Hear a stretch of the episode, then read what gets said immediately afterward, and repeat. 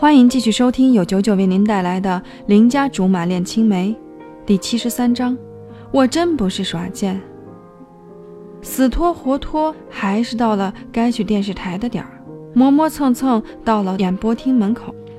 董卓一个接一个的电话催我去后台，正望着手机的来电显示，甚是惆怅，就听见有人惊喜百倍的叫我一声“刁妹妹”。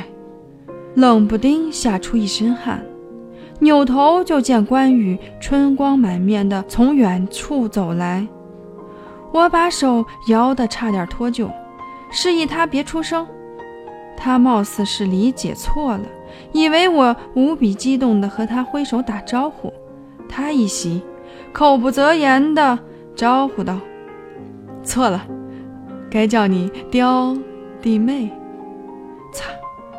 老子还刁得意呢，就知道他那张嘴跟漏勺似的，什么有的没的都往出漏。貂蝉怎么就交了这么个不靠谱的朋友？赶紧一把扯着他往边上去了。他不明就里，直问我怎么了。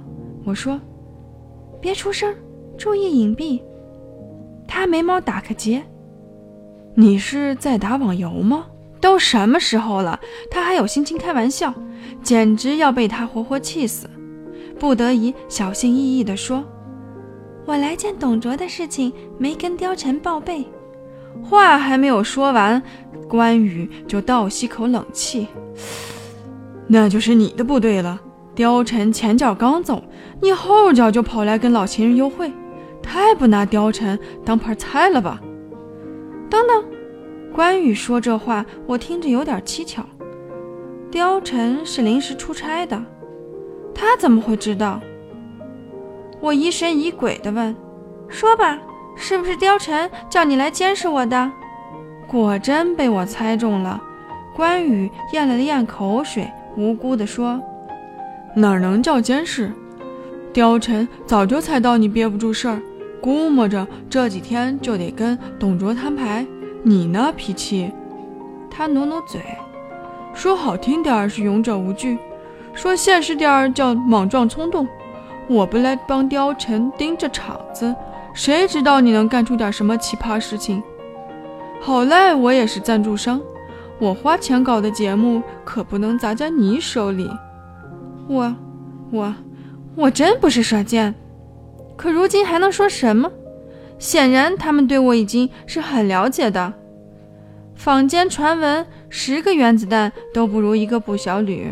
看来他们担忧的表情，估计是没跑了。小吕，听见转角处柔柔的声音，我和关羽不约而同僵直了身子。我机械地回头对他笑笑，他眼光掠过我，直接落在我身后的关羽身上。你。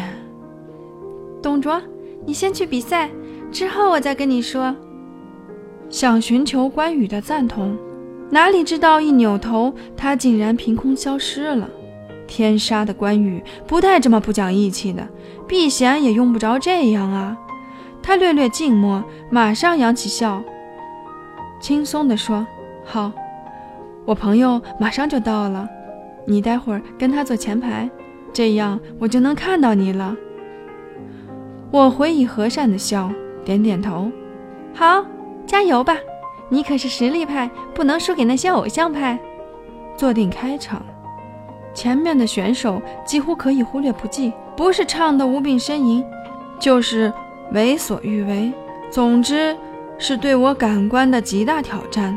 耐着性子熬到董卓上场，清波和弦，灯光从天花板直直落在他身上。